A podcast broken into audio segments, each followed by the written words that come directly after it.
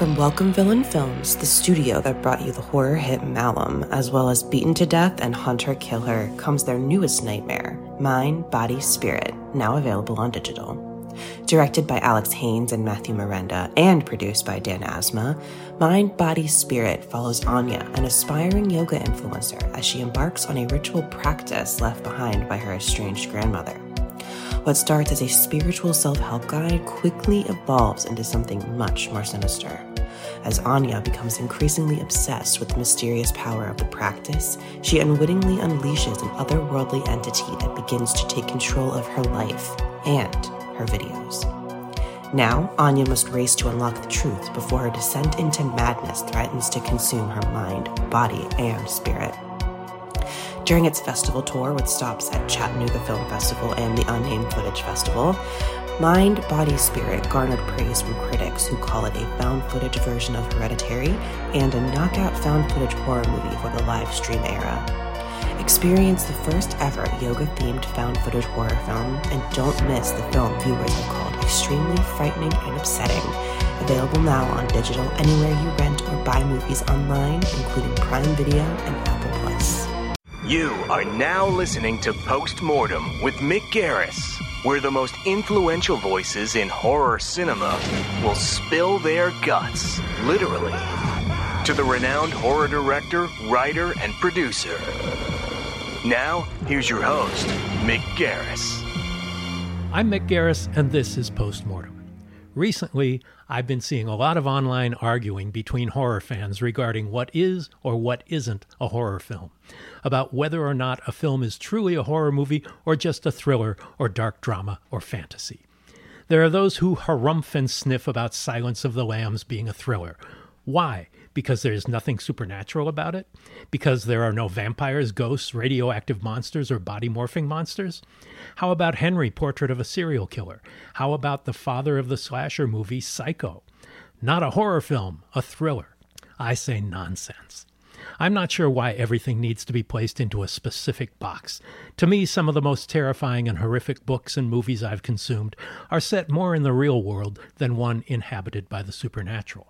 And some of the most exciting are the ones that mix genres.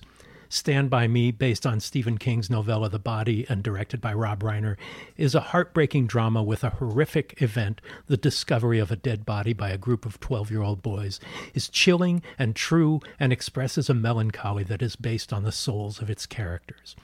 Alien is a science fiction film, but it's also a horror movie, a monster movie at that. Horror chauvinism might make sense to a studio trying to market its film to a specific audience, but to try and limit what is or isn't a horror movie just seems childish and whiny. Let the creators of dark stories set their own limits, control their own boundaries. The storytellers with vivid and expansive imaginations need not be harnessed by the whims of the fans. It's tough enough dealing with the development process on the business end of things. We're all in this together as fans of scary stories. Let's encourage the crossbreeding of genre and hope it leads to new and scarier heights in telling tales. Our guest on this episode, Chelsea Stardust, has mixed horror and comedy, a very difficult balance to achieve in her new movie, Satanic Panic, to great effect. We'll get her on the slab to see what makes her tick after this. In 1979, the first issue of Fangoria was released into the world.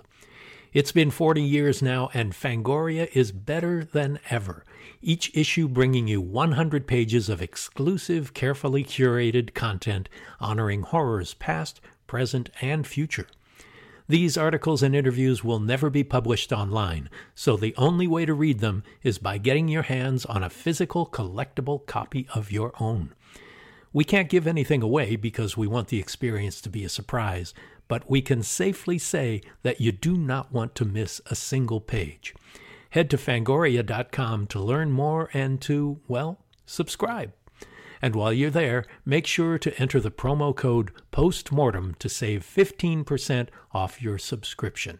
That's fangoria.com, promo code POSTMORTEM to save 15%. Sacrifices must be made. Fangoria's newest movie, Satanic Panic, starring Rebecca Romijn and Jerry O'Connell, is now available on video on demand. Sam, a pizza delivery girl at the end of her financial rope, has to fight for her life and her tips when her last order of the night turns out to be high society Satanists in need of a virgin sacrifice. Directed by Chelsea Stardust and written by Grady Hendrix, Birth, Movies, Death calls Satanic Panic an absolutely entertaining horror film that will satisfy any viewer's need for monsters and mayhem. See it now on VOD. And speaking of panic, Joe Russo here to tell you about Manic Panic. Because everyone knows I am the postmortem producer with the best head of hair, you should know that Manic Panic has been turning heads since 1977 with over 40 semi permanent hair color shades ranging from After Midnight Blue to Vampire Red. Their hair colors have appeared in films including Alone in the Dark, Ultraviolet, Suicide Squad, and Vox Lux. The original alternative beauty company, Manic Panic Cosmetics, includes products you've been dying for, including their Goth White Foundation and Virgin White Press Powder. Check them out online at manicpanic.com and take 20% off your order through December 31st, 2019 with the discount code FANGO. That's manicpanic.com, discount code F A N G O. So, tell me about the transformation from Chelsea Peters to Chelsea Stardust. Oh, that's a great question. Good to start with. Yeah, yeah. Um, so I want to. I think that came from. It originally came from my parents. Both my parents are artists and cinephiles. And when I was about to start directing, sort of full time or dive back into it after being an assistant for so long, I was talking to my parents about um, changing my name or using a stage name. And part of it was I, I, I asked them, like, if I make like weird movies, do you think I should use a stage name to like help like protect you guys? Or, and they're like, no, no, no, we think you should do it because it's it's fun and it's awesome and like uh, tons we're of proud of you. Yeah. yeah, yeah, we're yeah we're proud of you. And so we were kind of brainstorming names, and I David Bowie is a huge influence of obviously and another uh, rock star I interviewed back in my rock journalism days. Exactly. Yeah. And I loved the idea of um, Bowie was always transforming and changing and never afraid of change and was always embracing that. And that's something I really uh, loved and admired. And so he was always looking forward and never looking back. And I thought that was really cool. And uh, obviously, from Dust We Come, from Dust We to Return, there was a lot of reasons I liked Stardust. And my mom, we were when we were brainstorming, she brought it up as well. And she's like, "Oh, so you, you know, you love you know Ziggy Stardust, you love Bowie. You know, what about that?" And I thought, well, no one's going to forget that. yeah. And I said, okay, that's what I'm going to do. And um, it was also something where I felt since uh, you know in my first movie there was a moment where i wasn't feeling heard and you know so i thought okay chelsea stardust and how do i take it one step further? I'm like okay well i'm going to dye my hair. I need to show everyone that i'm here and want to be heard and seen. Um, and so they sort of come the hair and the name sort of come hand in hand now. Ah, okay. yeah and i just there were so many you know uh, artists that also do that and it also keeps your you know personal and professional you're sort of two separate entities in a way right. too it's Not sort of, secret identity. No, but- no, no. But separate identity. yeah so it's like this one's the ego and this one's the id sort of thing in, in, Right. a, in a weird way yeah Well, you talk about not being heard. Why do you think uh, you were not being heard, and in what way? And this Uh, is as a director on a film set, right? Yeah, yeah, exactly. Um, there were just like little, there were some little, I say little, but things that were going wrong um, on set, and I and I just felt like, why this should not be happening. Can Like, you give me what an is going on? Oh yeah, for example, um, we got flipped the first day of like, uh, let's see, the day before the first day of shooting. Um, And this is all that we destroy. yeah, this is all that we destroy. And then we also had a location permit get fucked up and uh, we got shut down like with six hours left to our day. And this was all in the first like couple days of shooting. Wow. And that was a 15 day shoot. Wow. So I basically had to like send out an SOS to um, Blumhouse because they, you know, weren't aware right when this happened and uh, with the location permit. And they said, okay, yes, absolutely. Um, you know, whatever you need. Because I said, you know, this is happening. It was just like some producerial things that were going wrong. And uh, sure enough, there were no more problems with it, with it after Right. that. But it was for me to just show that I, I am here, I am present. I don't want anyone to make a mistake. I also had someone come up to me um, and ask, it was a day player, and asked me if uh, they're like, hey, are you, so you're working on this movie, are you wardrobe? Are you hair and makeup? Oh. And I was like, no, I'm the director. Do you think this is a, a, a gender issue? That maybe it could be. Yeah. Um, but then I thought I need to do something a little drastic, and Uh-huh. so then you know there's no way to miss me now, obviously. Purple hair, which you can't Yes. see on our podcast. But yes. anyway, well, it's interesting that you are the daughter of artists. And uh, did both your parents make their livings as artists? Uh, yeah. So my both my parents are fine artists. So my dad is a painter and my mom is a sculptor. And my mom was also an art teacher, a high school art teacher. Oh, wow. So she was sort of the the breadwinner. And Is this in Cleveland? Yes, and yeah, in, in Northeast Ohio and middle of nowhere, like very rural. Um, I grew up in Amish country, so we were not Amish, but that's where we. And I grew up on a farm, and we had um, instead of like cows and pigs and chickens and things, uh, we had sled dogs because I raced sled dogs until I was 16, 17, until I went to college. Okay, let's not pass that by too quickly. uh, let's come back to that, but keep Yeah. going about the. Yeah. So um, they because you know, and and then my dad was a painter full time, um, and I grew up around the art world. So we were going to New York City every year and going to the Chelsea Arts District. I'm named after that, and Jane Fonda in On Golden Pond um, is where my name comes from. Uh, so I just spent so much time in, and we do family vacations, and we were always always going to art galleries like all over the United States. So art is in my blood. And um, my dad went to undergrad film, went to undergrad school with David Lynch. So he went to the Pennsylvania Academy, and I think David was the, a year ahead of him, but they were you know interacting.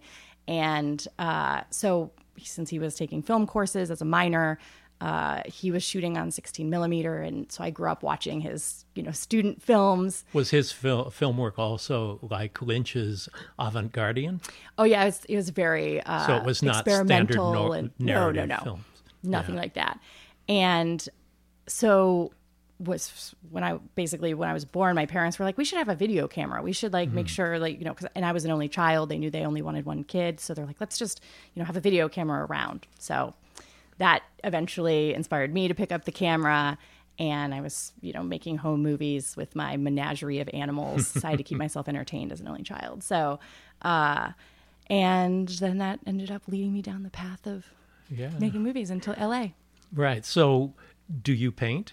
I do not. I have no fine art skills whatsoever. My parents have all that. Well, it's interesting. My father was also an art student, but he never was able to make his living doing that Mm-hmm. and basically bailed out on it in order to raise his family Yeah. and continue.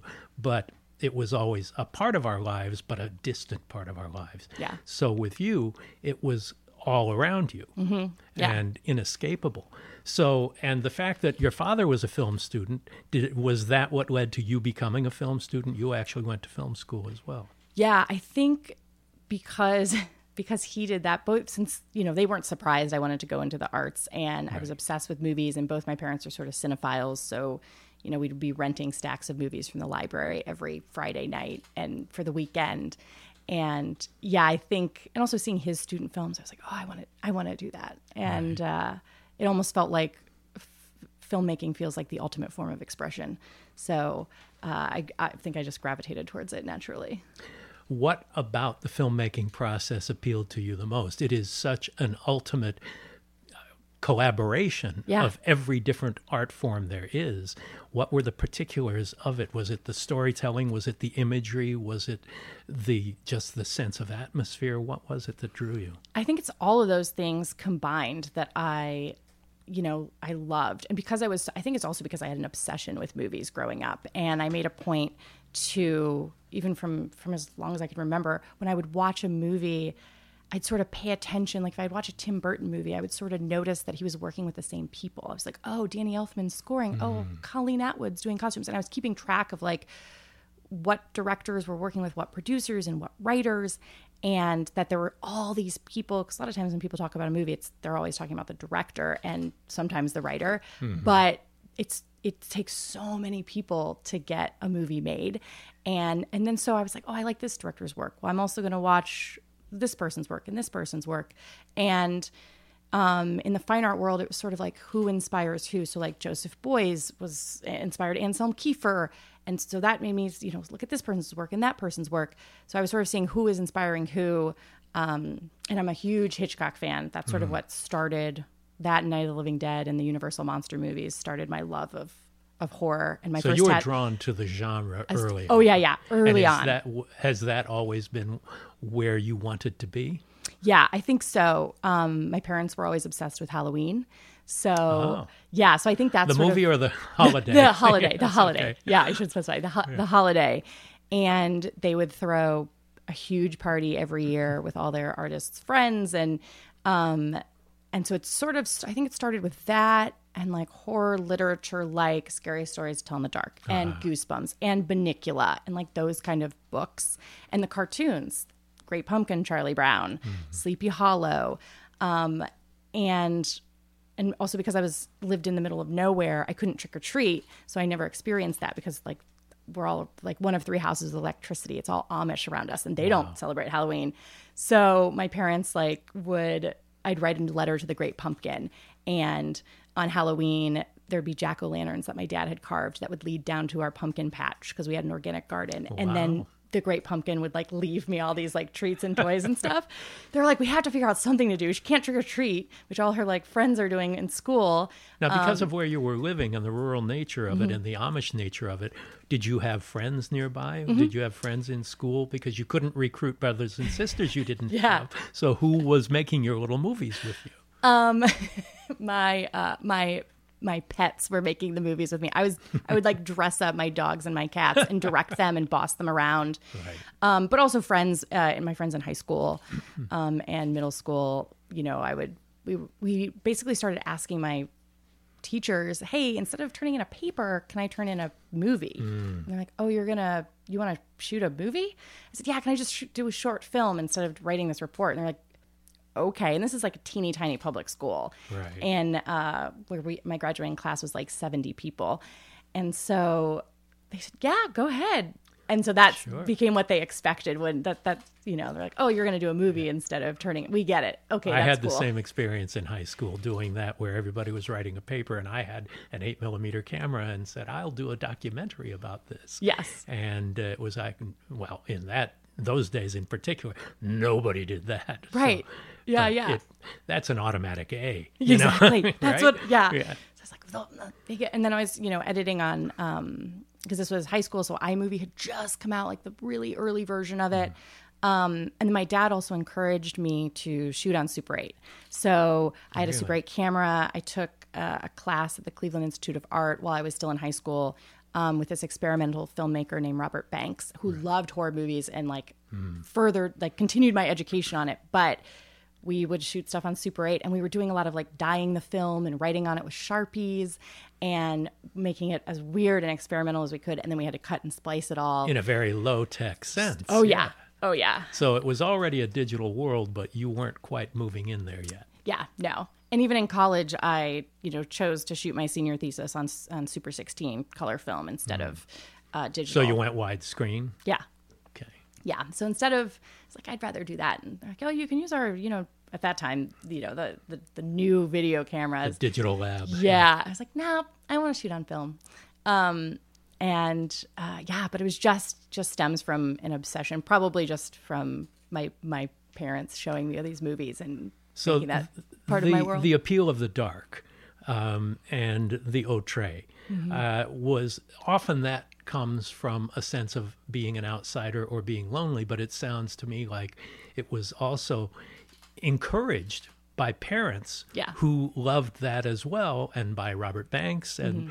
other influences that you had in film school. Was that the case? Were you a, a happy child who brought up a, a family of supportive parents in a world unto yourselves? oh absolutely Yeah, yeah and they encouraged make believe and they you know all that stuff they were Um, so it wasn't out of alienation then. No. This was something the opposite of fr- what draws most people to the dark side. Yeah, I mean, you know, I will say that that I like middle school and high school was like a horror, horrible experience for me. That's good. It's good for you. yeah, exactly. Like I was just picked on all the time and got gum put in my hair and pushed into lockers and called horrible names. So like, you were Carrie White. Yeah. Okay. and I'll tell you what, when I saw Carrie and I read the book and saw Carrie and I was like, fuck, I would do anything for these powers. What do I get? like?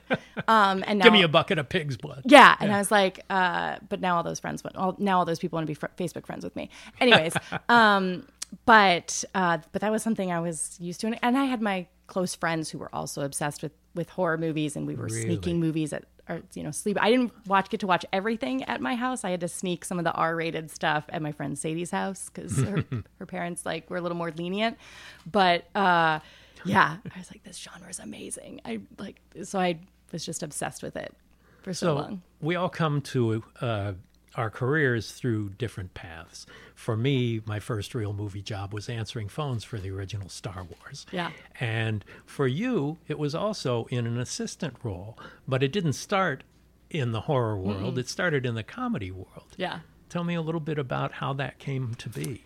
Yeah. So between like my junior and senior year of college, I had an internship out here for Heyday Films, and they were in the middle of making all the Harry Potter movies. Mm-hmm. So, you know, I did that summer internship, and then I went back, and well, they said, "Are you interested in PAing on a Harry Potter movie? Like, would that interest you?" I'm like, "Oh no, I got to go finish my senior thesis." Well, first tell us about what that what that internship Yeah. was and what what your duties were. Yeah, so so Heyday is located at this at this time they were located on the WB lot and they were next to I think Weed Road was below them, which is Akiva Goldman Goldsman Goldsman's company, and then Christopher Nolan was down the hall and and David Goyer and they were sort of working on Batman. It was like the very early stages of Batman Begins. Um and just teeny tiny little office uh, and I was just answering phones and writing coverage, and I was just trying to like listen and observe as much as I could. Um, and but you know, it was my first time. I hadn't done any coverage in college. No one taught that to me, and they sort of explained what it was, and I just tried to make a really good impression. And Well, that's a high responsibility, really, writing coverage Yeah. on scripts so that nobody else needs to read the script unless you say, you Yeah. should read this. This is good. Exactly. And it's like, is this is this how it works everywhere? Like, that's a that's a lot of pressure. I hope, you know. Um some and some scripts were great and some and I had read a lot of scripts in college. We had a huge film library, um, and a lot of scripts on file. So, you know, and, and it's basically writing a book report. Um and then from that, so I went back, finished my senior year, did my thesis film, um, and had just gotten back home from college. What was that thesis film? Oh, yeah. so it's called Under the Bleachers. And it was sort of, at the time I made that movie, I was obsessed with, um, and I still am, but with John Waters. Um, and also I went through like a Harmony Korine, Larry Clark phase, like most college film students do. so I wanted to make something really weird. And I was also like influenced by. All of those had a very sexual nature, too. Mm-hmm. yeah. I- I- And uh, that particularly seemed to appeal to people of repressed families, which yours was obviously not. yeah. and uh, but also there was you know certain uh, Marcel, Marcel Duchamp was an influence for that too, and so I wanted to do something really weird. It's like college is a chance to do this, to do the film that you never get to make anywhere else. Um, and all and you know my film professor's like, wow, this is this is out there, this is pretty wild. Um, and uh, so then after doing that, I get home. I'm home for like three days, and I get a call from my old boss, and uh, at from Heyday, and she says, "I've moved companies. Uh, my assistant's leaving. Are you still moving out here?" I was like. Yes, I'll be there in five days. So I bought a car, I packed it up, unpacked from college, repacked for LA, moved out here, and that was in t- 2007 and i immediately started working for her and this is like an assistant at a production company and she was at montecito picture company which is ivan Ivan reitman's Reitman, company yeah. yep papa reitman i called him um, and i had like yes i had my internship experience but a lot of times the path you usually take before getting to a production company is working in a mailroom at an agency getting on an agent's desk you're there for a year or two and then you get the production company job no i was like thrust into it and we weren't like just because of the film school I went to is very film production oriented. So we didn't really learn what CAA was, what UTA ah, was, what oh. WME was, who the heads of those places were, who was running WB, who was running Paramount. None of that. So I'm rolling calls. This is when you're you have your boss on the on the phone and you're just connecting them with people that are on their phone sheet, and you stay on the line to listen in and take notes. She'd be like, "Call this person." I'm like, "I don't know who that is." Hmm. And so I'd look up on we had Studio System that we'd look up people, you know, their name and their company to get their number and but i was just luckily she was very kind and patient and trusted me but i was just learning so much so quickly. You were overwhelmed. so overwhelmed. Um, but i never let them know that. And uh, that was a pretty rad first job. You know i got to go to ivan's estate in montecito and i very much felt like it was like a little family. Got to go to super bowl parties and his daughter's wedding and um, and it was you know this is old school comedy ghostbusters animal house stripes Right, right. And- so, well, you were assisting the head of the company or the people running the company, not so much on the filmmaker end. Were you on sets or you were in offices? So we were primarily in the office because they were sort of between things. Um, however, before I finished my time there, um, they did a movie called Post Grad, and uh, Vicky Jenson directed it, and it was my first like real true set. Um, but the cast of this movie is incredible. It's Jane Lynch and Michael Keaton Wow. and Carol Burnett uh, and Zach Gilford and Alexis Bledel. And so I remember being on set the first day, and Michael Keaton was there, and I went up to him, and I happened to have a one of my friends I went to college with. Her mom went to high school with Michael Keaton, so I was like, okay, go up to him, but don't try not to talk about Mr. Mom and Beetlejuice and Batman. Like, try, don't, don't just try to talk about something else. Clean So I- and sober. yeah, yeah, right. so I went up and I was like, yeah, my friend's mom went to high school. And just like, what? She did? Oh, I need to reconnect with her. And so, and we ended up talking about, he said, where are you from? And I said, Ohio. And we started talking about sled dog racing because we were talking about snow, the snow belt and things like that. So, um, but it was really cool. And he was so nice. And, and then from, you know, being that a company that does old school comedy, I just happened to have a friend recommend me to be Judd Apatow's assistant right after that. The biggest name in comedy at Yeah. the time. Yeah. And uh, I'd been at Montecito for uh, just over a year and a half. And she said, Are you interested in interviewing for this? I said, Wow, I don't think I can turn down that opportunity. I, No. I, you always say yes. So um, I interviewed with Judd, and he's like, Yeah, come aboard. Okay. And so I was with Judd for two years as one that of was during. Funny People, right? Yeah, it was during um, Get Him to the Greek and Funny People and Bridesmaids. Oh, wow. Yeah, so those three, I was on set for all three. Um, and that was an intense job. I was one of four assistants, or three, one of three assistants. Um, and uh, obviously, because so much was going on then. But, you know, I just, my heart wasn't in comedy. Like, I, I love Right. comedy, but it's not where I wanted to be. Well, before we move on from Yeah. that, you know, when I my first job was was uh, working on Amazing Stories as a writer and story editor, yeah. and I was on set f- with Steven Spielberg directing, Robert Zemeckis directing, Martin Scorsese directing a script of mine, Joe Dante directing a script of mine, Yeah. Zemeckis and all. But what I learned on set is that you don't learn much about the filmmaking process on set. It takes place before, during, and after. And so much of it before.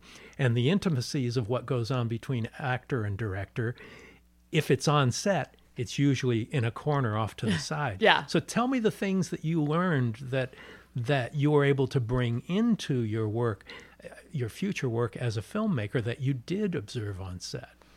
Yeah, well, and this especially applies with Satanic Panic since I was really having to re- think back to my comedy days. Yeah. Um, so for funny people, you know, that's obviously very based in improv comedy and also some of it's scripted, some of it's not. But watching Judd work with the actors, especially a scene where, you know, he's throwing out different jokes for them. And it's like he's the actor's coming up with some, but he is also coming up with some. And I was so fascinated. I was like, oh and he was a God. stand up. Yeah, yeah, exactly. And I was like, how does he do this? Like he's thinking about it so fast and just calling it out.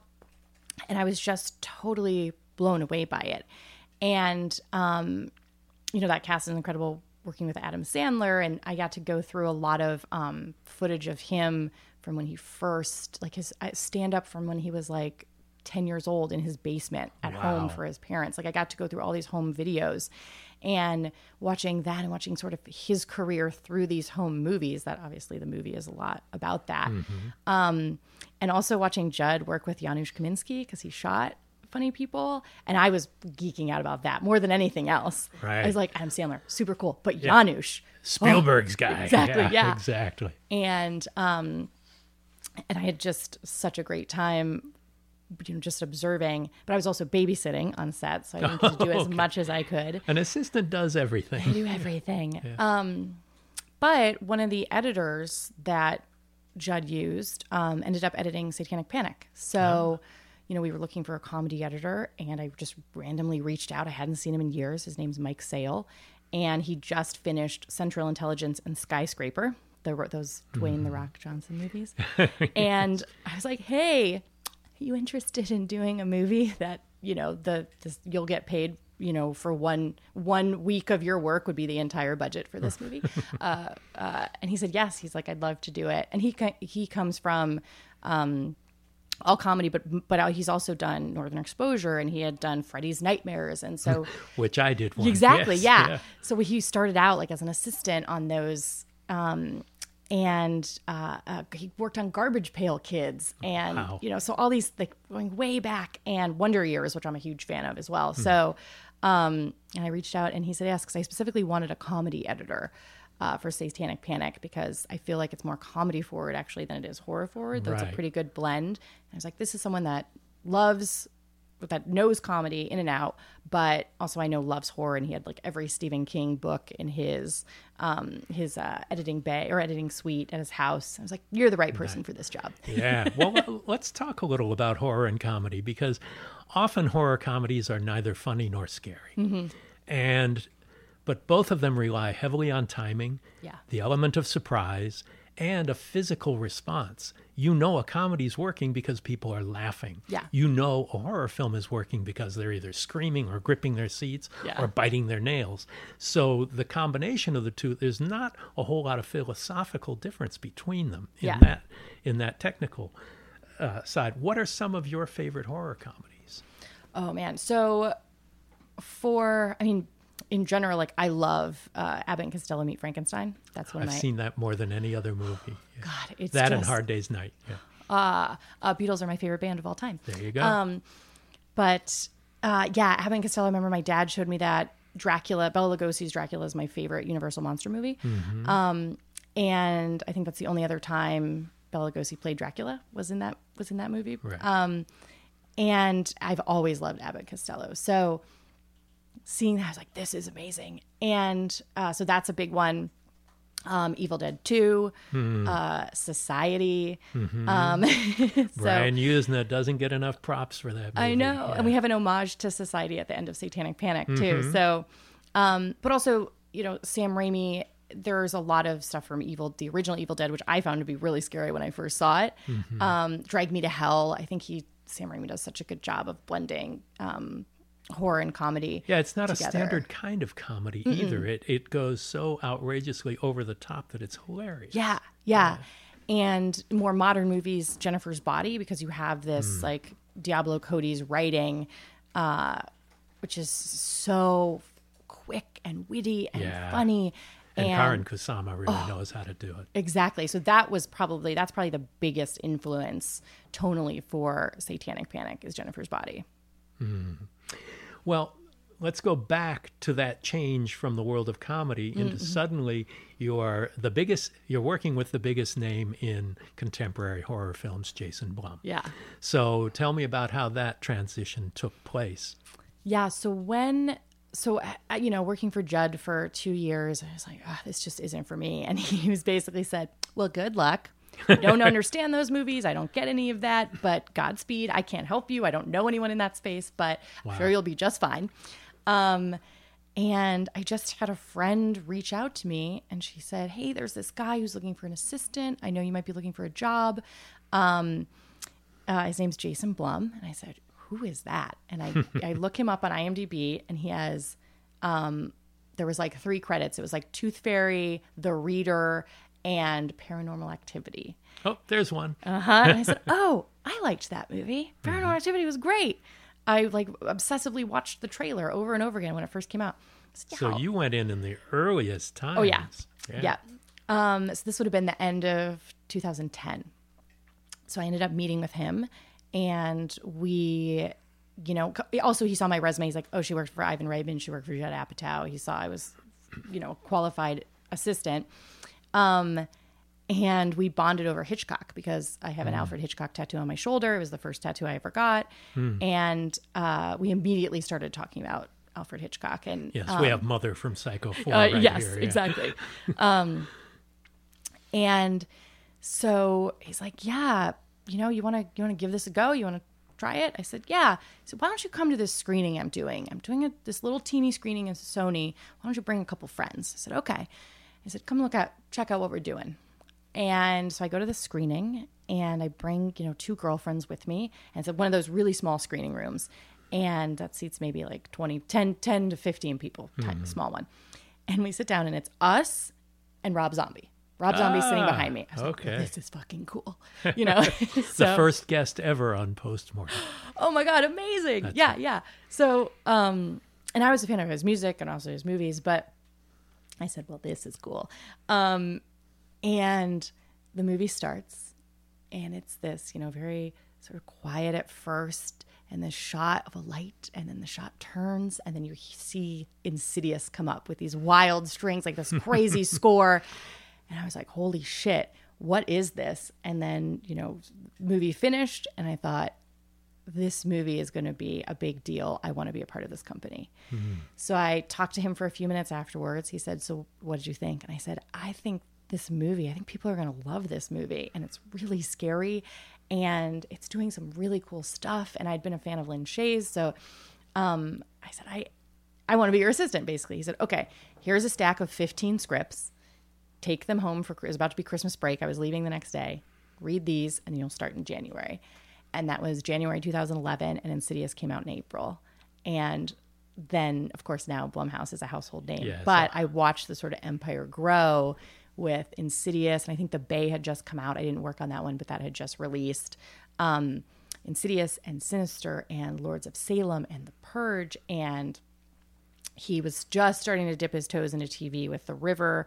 Um, and Jem, Jem and the Holograms. So he was trying other genres and the Baby Makers, but horror. Once he saw what Insidious and Sinister were, you know, did, um, he's like, "Yeah, this is this is the company I want to be at." So I So was there. So you were where you belonged. Yeah. yes, for sure. And uh, and Were you able to be to participate uh, in the making of the movies? Were you on set for these and to be able to absorb what was going on with James Wan and, and, and Mm-hmm. Yeah. Barry and all these people? Yeah. So basically, everything that they made between the top of these 2011 till Whiplash went to the Oscars, so the end of 2014, I was there for. I mean, everything that was shot in LA, I got to go to set.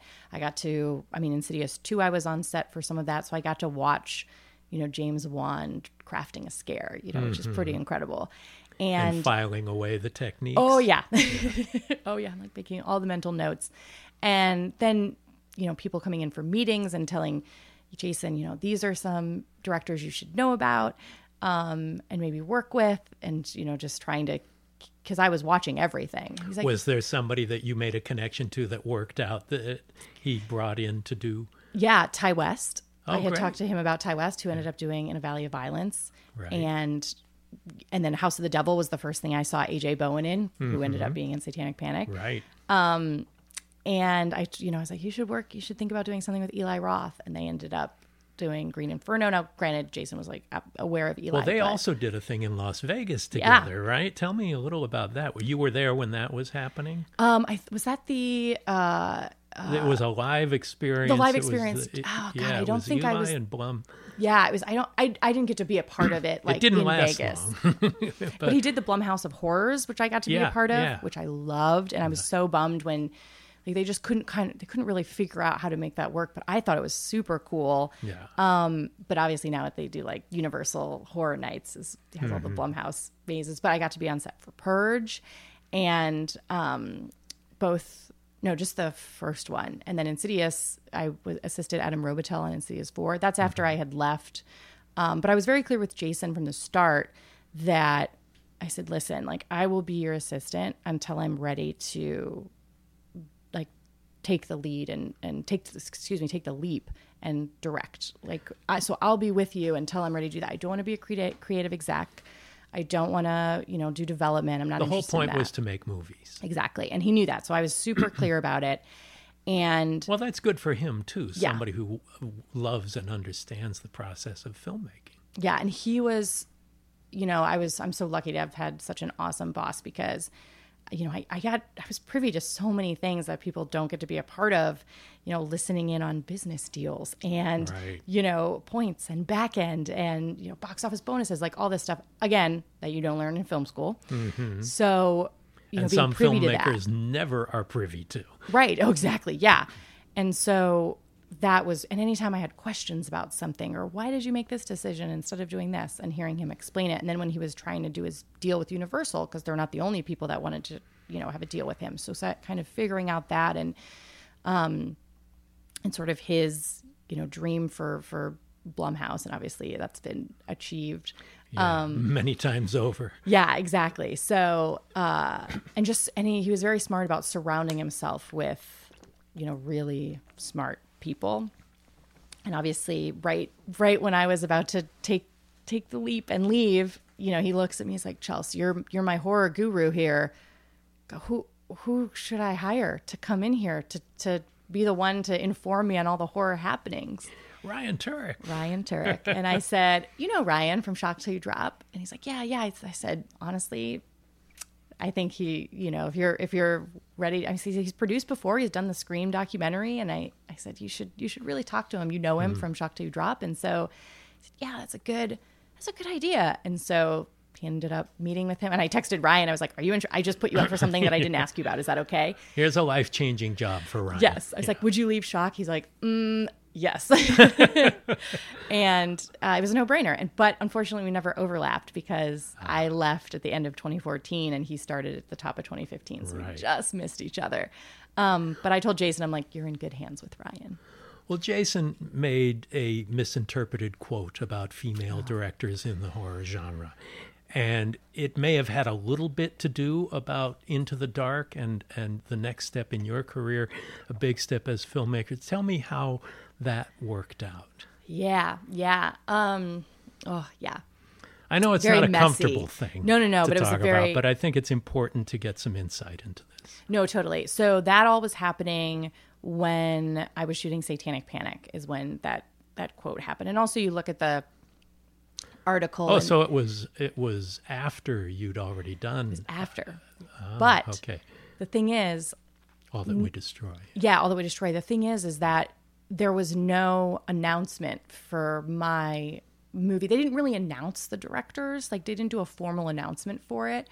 And so, um, for the Into the Dark. for the Into the Dark, like the directors, the directors of it. This was know. a Hulu series that's available on Hulu of, of feature films made on modest budgets by Blumhouse uh, for Hulu. yeah, and they're and they're all uh, like sort of holiday based. You know, there's one for a different. So this was made month. for Into the Dark, or was it picked up and became a part of this franchise? so what ended up happening so after i left blumhouse and i started directing short films for crypt tv i was directing like a, as many as i could um, and i've directed seven short films since since leaving blumhouse some for crypt some not. But during that time uh, to survive i was assisting more people. I was assisting a tv director and a commercial director because i hadn't didn't know anything about those worlds. I wanted to know more.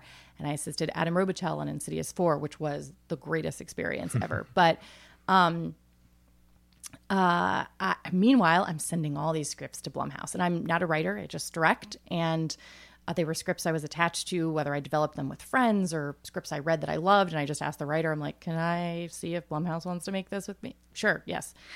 Pass, pass, pass, pass, pass. Like I think I sent nine things, and then I had been working on uh, All That We Destroy. Sean Keller and Jim Agnew, the writers, were sort of writing that with me in mind. So I was working on it with them. And I had lightly mentioned the, like, pitched it to Ryan. I pitched him a log line. And Ryan said, Where is that script? You're just mentioning this to me now? And he's like, That's what we want. We want to do that. So when the script was ready, I sent it to Ryan. He's like, This is the one. So we shot that movie, and that would have been January of last year, 2018. And we were in editorial, and I think the Hulu deal had like just happened. Like they just had figured out what they were doing. And I think the TV department either read the script or saw a cut of the movie. And they said, Oh my gosh, can we acquire this? Because it would be perfect for a Mother's Day episode. Mm-hmm. And I was like, Yes. I mean, millions of people watch Hulu. That would be awesome. I would love that. And so obviously the TV department came involved and you know, we're giving notes and Hulu did as well. Um, but the movie was already shot. So there was so much I could do um, for their notes, but they had some really good thoughts and ideas of things they wanted to, you know, have their stamp on it, which I was totally open to. Right. So um, then I went to shoot Satanic Panic and while I'm on set, there's a we're shooting the skin sealing scene, which was one of the hardest things to shoot and one of the longest days that we had. And afterwards, I pull out my phone and I have all these Twitter messages. Mm-hmm. I was like, "What is happening?" And I and then I see the the the article and I was like, "Oh no, what has happened?" And he said exactly what? And so basically, I think he said that there weren't a lot of, I think it was, oh, there just aren't a lot of female directors or some, he just, he definitely mm-hmm. misspoke when I read yes. it. I was like, oh no. But also, you read the article and the reporter was saying like everything, like he couldn't remember Leigh Janiak's name. And they were like, oh, he brought in his assistant. Then he brought in an exec. Then he called someone. And then he did. And I was like, oh, you had to include all that stuff. And also, Jason's thinking about like 100 things at once. Like, I know right. how he works. And I could just see this happening. I was like, oh, no. Um, and you weren't in that seat to correct. Things. Exactly. Yeah. I couldn't re- whisper yeah. like I, you know I knew who yeah. it was. I knew just by the description. I'm like, oh, he means he means Leigh Janiak. Like, yeah. So, um, and basically, like what happened was is I was like, oh no, this is. But the article was right in some ways and wrong in some ways. They have worked with women before, right. and um, uh, I was there when they did Catherine Hardwicke's movies movie Plush, and uh, also Karen Moncrieff did The Keeping Hours. But both of those movies were direct to video DVD. Right. So they have much yet, like your movie. Exactly. Yes. Much like my movie. And they have yet to theatrically release a movie directed by a woman, which is obviously changing because of the craft and Black Christmas. So that's all going to not matter anymore. But right. um, the issue was, is a lot of, so the minute he said that, a lot of like AV Club and a bunch of other sites made a list of here's women Jason Blum needs to be working with. And they, women, female directors exist. Here they are. And take a look. Yeah. yeah. And I was included on all those lists because uh. I think people like some of the journalists knew me, but some of them I think had looked up and saw that I was his assistant, had done all these short films, was doing say was shooting Satanic Panic. Your second movie. second movie, yeah. but nobody really knew that. And right. so, you know, of course, you know, they're saying Fangoria snatched her up first and all this stuff. And I was like, oh no, oh no. And so you'd made a movie that was a Blumhouse movie, exactly. but uh, but nobody knew because we hadn't announced way. it. Yeah. yeah. So, um, so I was like, okay, I just have to. So I ended up sending out a tweet about it, and um, the same day all this went down was also the the premiere of Halloween. So mm. the, they there was a video taken on the red carpet where he's talking to Variety and they're asking him how do you respond to this and he actually mentions me. So uh. he announces the movie on this this uh, interview, this brief brief interview, and he says I'm I actually my my former assistant Chelsea Stardust, I actually produced her first feature. I was like, okay. So I took that, retweeted it, and just sort of said, like, listen, not everybody knows this, but Jason made my first movie. Nobody knows because it's still being finished and we haven't announced it. And, uh, you know, yes, they need to theatrically release something, but they are working with women, obviously, like Gigi and Sophia and like right. other people, other women were doing Into the Dark. And Into um, the Dark became a great uh, vehicle to yes. release films by women uh, who maybe had not had the opportunity yet to prove themselves. Yeah. Yeah. So, and then I, you know, but I said how thankful I was because without him, I wouldn't be have directed for Crypt TV. And they gave me my first movie, and Ryan helped me get Satanic Panic, and so Blumhouse helped me so much. Um, and then I did sort of a much longer. I did a longer post on on Facebook about, you know, yes, you know they are they are working with women. We don't always know everything, and I knew there were other deals being made with Gigi hadn't been announced yet and things Mm-hmm. like that. But I said, yeah, theatrically still hasn't happened yet, but there are some companies that aren't hiring any women, writers or directors. So he just happens to get called out because he's like Mm-hmm. the household name right now. And he said something. And he shouldn't have even. Oh, I could just see it, and I was like, "Oh God, no, Jason, no!" Like, and he and he he just and even tried to clarify. I said, "No, I've t- I totally misspoke. That's not what I meant." But um, Too late. Too yeah, yeah Yeah. But now, of course, they've sort of righted right straightened that up a little bit. Right. But um, uh, but I I try to to come to the rescue a little bit. The Maybe ship has been righted. Yeah. the ship's been righted. Maybe I'll get like Halloween six. There you thank go. you. well, tell me about how uh, all the uh, that we destroy came about. It's a very different movie from Satanic Mm-hmm. Panic.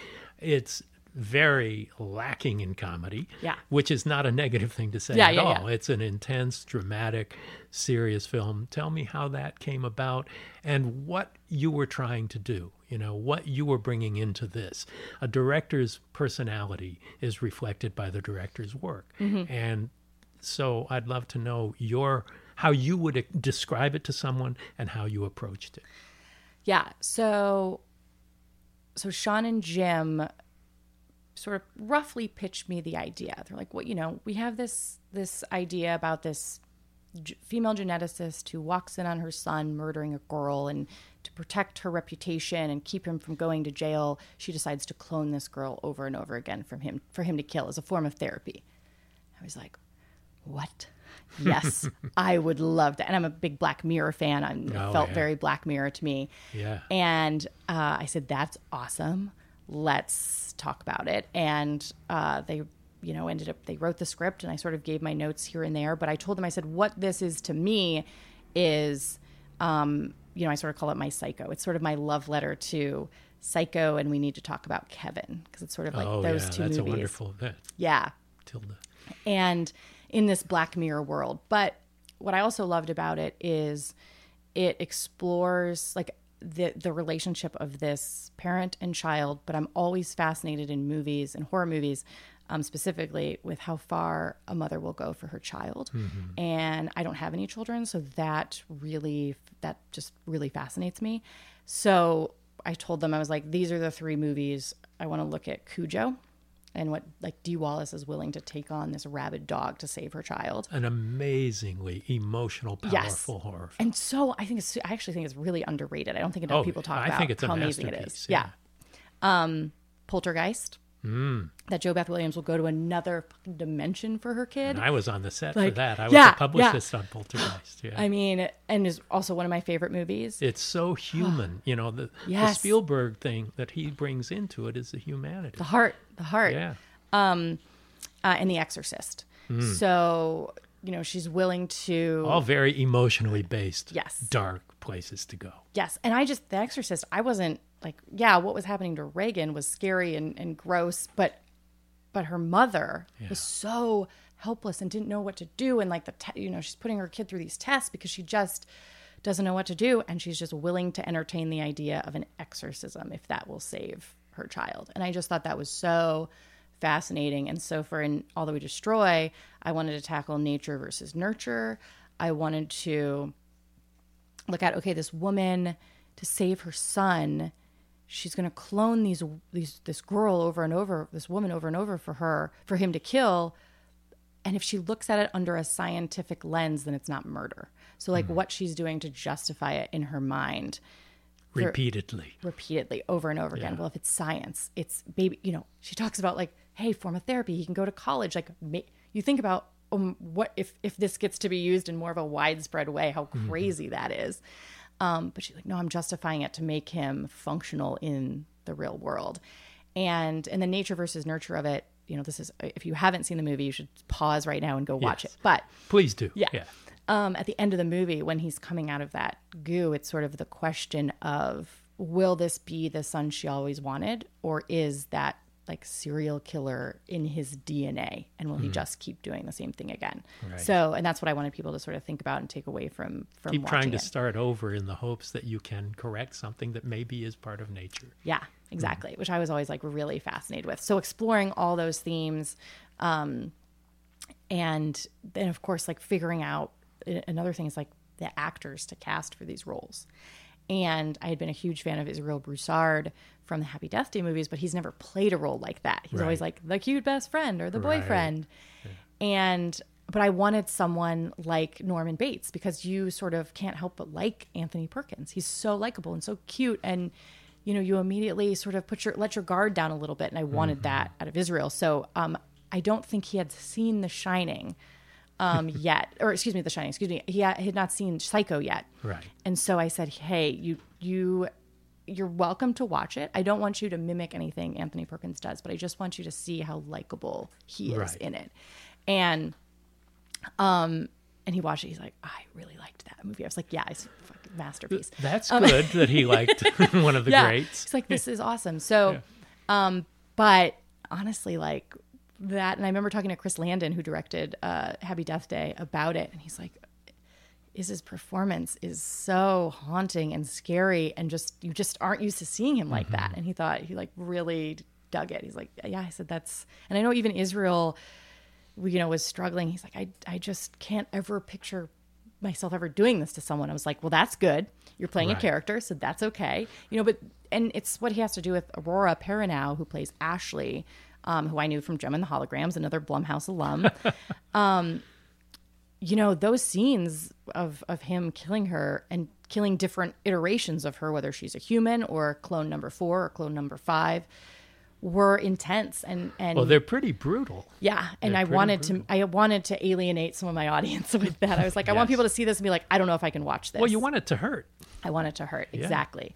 And but they took such good care of each other, and we had safe words and everything like that. Because i definitely, you know, didn't want anyone to get hurt. But knowing like where they what they were pulling from, like if your if your actor ever gives you insight as to like this is what I've experienced, and I'm this is what I'm pulling from to get here emotionally. You know, if they let you in on that as a director, from a moral standpoint, you're like, how long can I let this person live in this headspace? And what mm-hmm. is that going to do to them when they go home? Or like for them to fully like sh- shed that or having to live through something again. That's what they're pulling from to get, you know. So it's like, okay, how many how many takes can I, you know, put uh put this act, act actor through? You know, I'm not pulling a Kubrick where I'm doing like 70 fucking takes of something. Um I also don't have time to do that. But oh. so that was, you know, Scatman Crothers told Oh me about the 80 takes that Kubrick would do. He wrote a little song about it ridiculous. and did yeah. it on my Z Channel show. Yeah, uh, but he's an auteur, Mick, right? That's Yeah. right. Yeah. Um, uh, love Kubrick. He's great. Um, but uh, uh, you know, I just you know had to had to think about all that stuff. And Samantha Mathis, I I've been a huge fan of Yeah, hers um, for so long. So working with her was incredible. And then Frank Whaley was my first choice for that role too. So. Um, it was such a dream cast, and Dora Madison. I was a huge fan of Friday Night Lights as well. So, you know, all these people that's whose work I had sort of watched and getting to work with them. And that was very similar in Satanic Panic too. But Destroy was um and that was a you know, tough shoot. It was 15 days. Yeah. Um, but luckily I got to shoot in LA, which was awesome. And I got to go home in my own bed every At night. a certain budgetary point, it's worth it to stay home, which we did on Nightmare Cinema, because then you don't have to travel anybody, you don't have to put them up, all of that stuff. Yep. So, uh, you know, it, becomes practical. And Yeah. here is where you have the deepest pool of talent in Yeah. Los Angeles. Anywhere in the world, it's here yeah. in filmmaking. And I, yeah, I loved shooting here. I, uh, Now, you did a 180 degree turn going into Satanic Panic. So tell me how you prepared for that change. You are a huge horror fan. You'd had a, a toe dipped into the comedy world when you were working for Judd, uh, Judd Apatow. Yeah. So, how did you prepare for this total change of pace? Yeah. So when I got so you know a friend, an assistant friend, had slipped me the script, and I was like, "This is so insane and crazy and wild," and I can't wait to see like who makes this. And I knew I knew Ted Geoghegan's work because he and Yeah. Grady did the story together. Ted's and, great, and Grady's books are fantastic. Horrorstör and My Best. Friend. uh, yeah, my best friend's exorcism. Ex- so, and that's yeah. yeah, that's how I knew Grady. Is I Yeah. I um I don't think I had seen Mohawk yet when I read Satanic Panic, but written by Grady and directed by Ted. Yeah. Exactly, yeah. And but I had read my best friend's Exorcism, which was one of my favorite recent. I have a horror book club and we read Stephen King. We're called the Losers Book Club. We read Stephen King every other month and then the month months in between we read new horror or newer horror. And this mo- book is not what you expect from that title. it is and it isn't. Uh, It is and it isn't. Yeah, yeah, yeah. So and and also Paperbacks from Hell and Horrorstör and um and so I thought, oh my gosh, like this script's awesome. Then I went and shot All That We Destroy, and then All That We Destroy, they kind of put post production on hold because it wasn't coming out till May of 2019. So um, I was like, okay, guess I'm gonna wait around for a little bit until they want to like do finishing on the movie. Um, and then my reps reached out and they said, hey, this script came across our desk for your consideration. Satanic Panic. I said, I know this script. I love Yes. this script. And they said Fangoria is involved. They're attached to it, and they're interested in you. we love Fangoria. Yeah, exactly. So, and I, th- I think Fango had done some homework. I think they had reached out to Ryan and said, you know, who who would you recommend for this? And he mentioned Destroy, and I think they saw it. But I just got on the phone with Dallas and Amanda at Fango, and just pitched shit out of the movie. I was like, this is my vision, and these are. You know, there were a couple things I wanted to change in the script, and I said, hopefully that's okay. And I didn't know Grady, so I, you know, Destroy, I got to work with the writers. They were on set, but I wasn't sure, like, oh God, do I give Grady Hendrix notes? Like, I was really kind of like nervous He's about established. Yeah, Yeah. he's not. Uh, that.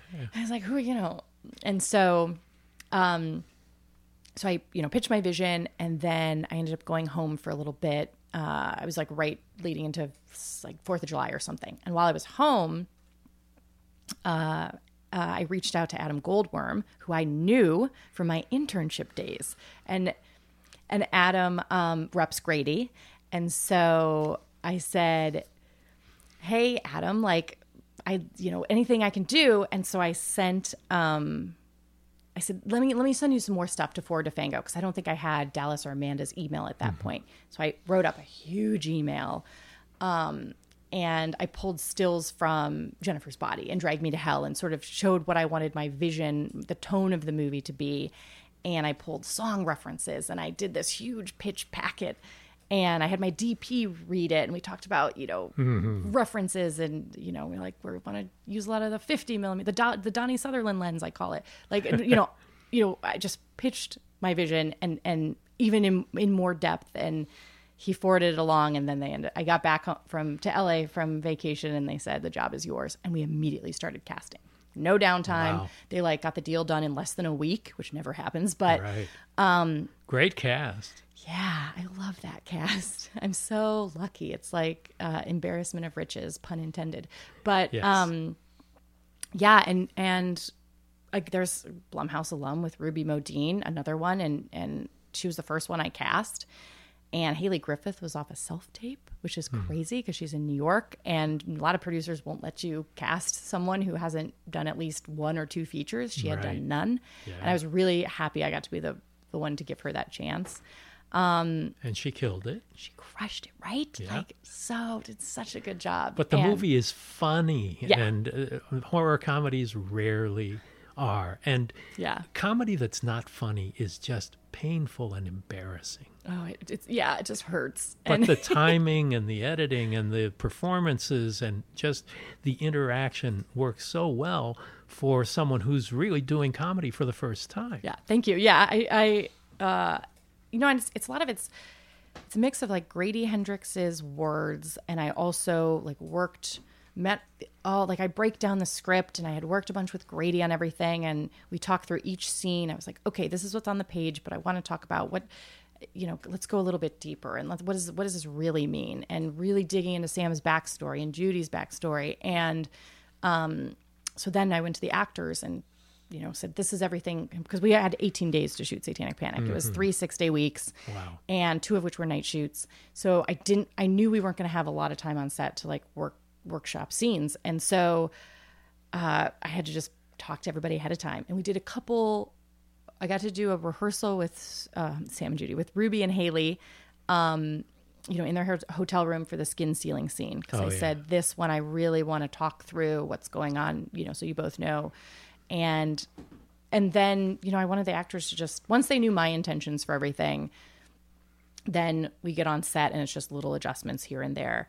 And honestly, like they kind of made my job easy because Rebecca's done comedy, Jerry's done comedy, Arden's done comedy, And Rebecca has. and Jerry are married. Yep, Yes, and they're married in real helps. life. Yeah. and then.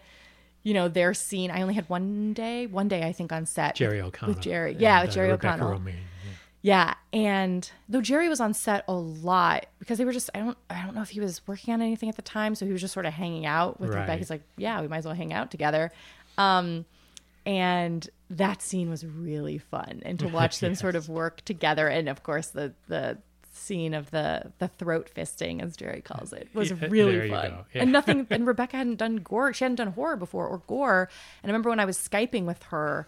Um, she was saying she loved Fangoria. She loves horror. She's like, I would rent everything. She talked about it at the Q and A that she'd rent everything on the wall in the horror section, and and so I was so excited to be the first time, you know, Yeah. doing gore and and horror. Well, and this is a big movie for practical effects. The- Oh, yeah. The horror fans love practical effects, and so do the actors because you're interacting with something rather than a green tennis ball on a stick. Yep, exactly. That's the thing, and I think it really can can heighten their performance. There's a lot more they can do with that, and yeah, but there's so many practical effects, and you know, with In 18 days.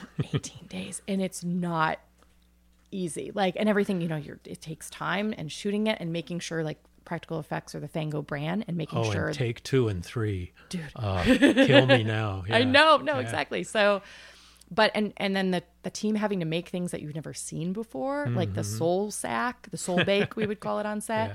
that and the the tree which this so for me satanic panic is my homage to wizard of oz there's a lot of connections to wizard of oz in the movie um the tree being one of them and hayley wears red converse and she's going into this another world another world and she meets her scarecrow who's judy and danica is the wicked witch of the west and the bunny is toto and all she wants to do is go home and there's a Fuzzy lot bunnies. yeah, yeah. Um, I could write a dissertation about that in Wizard of Oz, but um, but the actors, I mean, and then having horror, you know, royalty, quote unquote. Obviously, Jerry's done horror before, but AJ and Jeff Daniel Phillips and Jordan Ladd and um, and Clarke Wolfe and Whitney Moore who are in the horror community. So um, and getting just to work with all these people who I'd seen before, and then you know working together with them and having Jerry O'Connell introduce me to his friend as, "Hey guys, come meet my boss. Come meet my boss, Chelsea Stardust." I was like, "That's, me." Well, what's next? I mean, we've talked for an hour and Yeah. it's gone by like lightning. Oh my goodness, yeah. So we need to wrap it up a little, and I'd love to know what's next in store for you. Yeah, uh, great question. So, um, Well, we start with a great one and we end with a great one, right? yes, right, right, right. So, um, we uh, Satanic Panics obviously comes out September sixth, theatrical, digital HD, VOD, and as the director, you're kind of with the movie until everything's out. So we'll have the Blu-ray come out. Um, there's talks of vinyl. There's talks of a fun VHS. There's you know, so we'll see what what comes out, but. Um, so I'm basically with that. We're still doing a ton of festivals. Um, I think we have eight or 10 more to go, even in some into 2020 that are in Europe. Um, and so now my reps are getting a lot of just starting to get, you know, submissions for open directing assignments. There's a couple things I'm chasing. I'm trying to get the rights to a couple things. Um, but uh, I am attached to a movie that we're just starting casting, which I can tell you about offline. But um, because there's no announcement yet, and I'm, I'm attached to a couple different things that obviously in LA you you're in Hollywood, you're trying you have multiple eggs in multiple baskets because Right. you never know what's gonna happen first. So always have a lot of things going on. Um, and Well, you're uh, ready we'll to make an omelet. Yeah. Oh my. God. Yes. Okay. Love that. Yeah. Chelsea, thank you so much for joining us on Postmortem and look forward to the next thing uh, on your skillet. Thank you so much for having me. If you're enjoying the podcast, we'd really appreciate it if you would let the world know about it by reviewing and rating it on Apple Podcasts or your favorite podcast app. If you have comments or questions for our Ask Mick Anything shows, send them to producer Joe at Joe Russo Tweets or to at Mick Garris PM on Instagram or Twitter or the Postmortem with Mick Garris Facebook page. This is a brand new address, so don't forget it. That's at Mick Garris PM on both Twitter and Instagram. And if you'd like to see my vintage and recent video interviews, making of documentaries, and audiobooks of some of my short stories, go to my website, mickgarrisinterviews.com.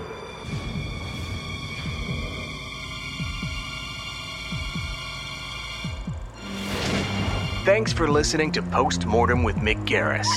Download new episodes every other Wednesday and subscribe on iTunes.